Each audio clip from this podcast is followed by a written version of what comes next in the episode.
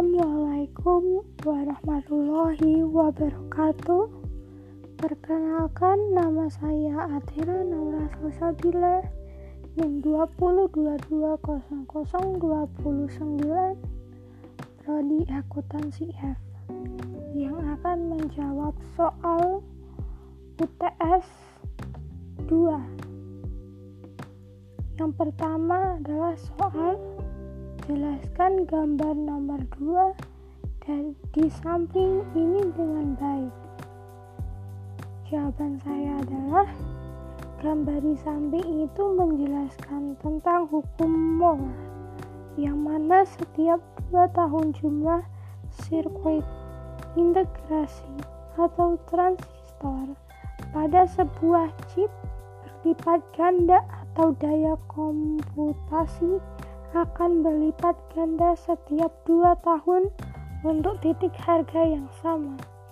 Nomor dua adalah apa saja komputer utama sebuah komputer dan fungsi masing-masing komputer tersebut, lalu jelaskan. Jawaban saya adalah tiga komponen utama komputer, yaitu hardware perangkat keras, software perangkat lunak, brainware perangkat otak. Penjelasan pertama, hardware termasuk perangkat komputer yang dapat dilihat dan dapat dipegang secara fisik. Fungsi utama dari hardware perangkat keras atau perangkat keras ini menerima input, mengolah data, dan memberikan output dan penyimpanan. Hardware terdiri dari empat alat, alat keyboard, prosesor, monitor, atau alat penyimpanan seperti hard disk. Yang kedua adalah software.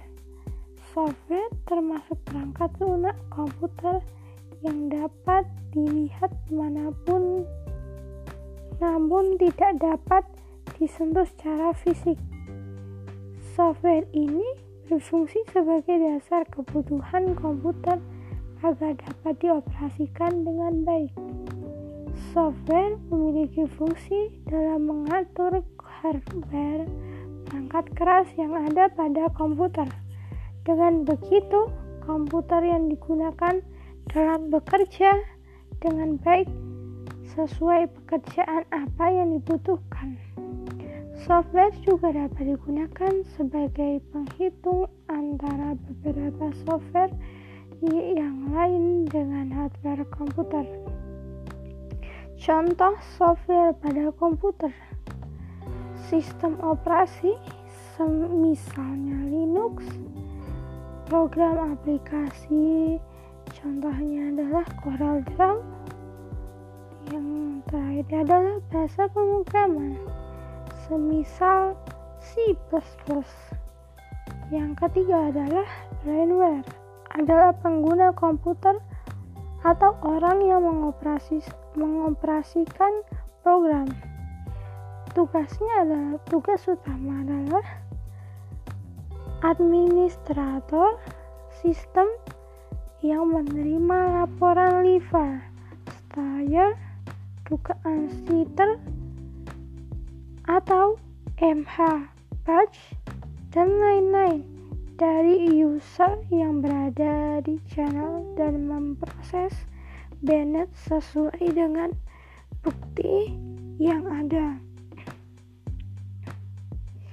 Yang kedua adalah menjaga ketertiban atau keaturan sistem. Seorang brainware yang bertugas sebagai administrator akan menjaga penanggung jawab atas segala yang terjadi. Jika terjadi sesuatu konflik di sebuah diskusi sosial media, maka seorang administrator akan melakukan tindakan yang keras seperti banet dan mematikan komputer.